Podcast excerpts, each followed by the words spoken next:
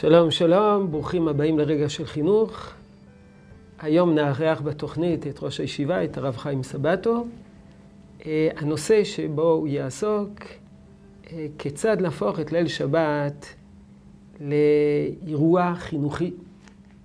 פעם בשבוע מתקבצת כל המשפחה סביב שולחן אחד, הורים וילדים, וזו הזדמנות אה, לתת לזה משמעות חינוכית. ועל כך ידבר ראש הישיבה, הרב חיים סבטו, בבקשה.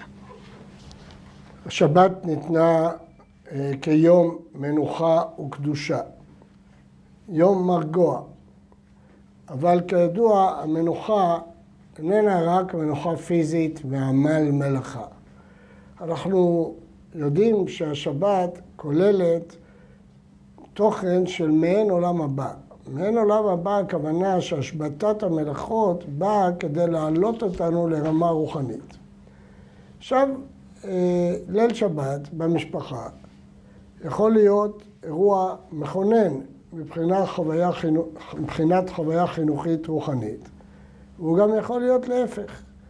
אם גומרים את הסעודה מהר מהר מפני שהנערים והנערות רצים החוצה לפגוש את החברים והחברות שלהם ברחוב השכונתי, וההורים אה, משתרעים על הספות לקרוא את עיתוני השבוע, את העלונים, הרי שלא השגנו את המטרה של יום מנוחה וקדושה.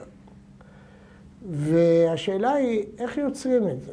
זה לא דבר קל, כי פער הגילים גורם שכשיש אה, בנים ל-14, 15, 16 או בנות, הם מתחילים, מתחילים ומתחילות להרגיש שהם זקוקים לחופש. לא להיצמד לשולחן השבת בלי לזוז. הם רוצים חברה, הם רוצים לפגוש את החברים. אי אפשר למנוע מהם את זה. אז מה עושים? איך גורמים שהשבת תהיה מחד גיסא יום מנוחה וקדושה, התכנסות משפחתית שכולה תוכן חברתי, רוחני, נעים. מאידך גיסא, בלי לפגוע ברצון של הנערים והנערות לפגוש את החברים, לצאת, להתאוורר וכן הלאה.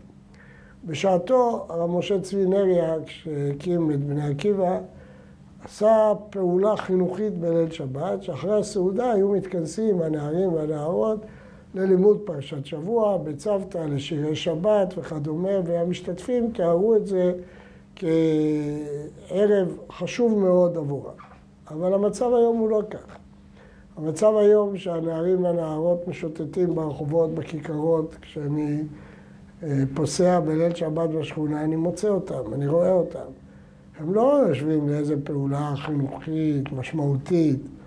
הם אה, מפטפטים, נפגשים, גם זה חשוב, לפגוש חברים, חברות, לא להיות בודדים, אבל האם אנחנו לא מחמיצים בכך את, ה, את חוויית השבת, שלשמה ניתנה השבת, שההורים לא עושים מלאכה כמו כל השבוע, הם לא עייפים, הם לא עמלים, הם פנויים, פנויים לראות את הבנים, פנויים לילדים. מדוע לא לנצל את הערב הזה ואת יום השבת עצמו, להיות יום של מפגש משפחתי, מרומם, מחנך, משמח, מרגיע.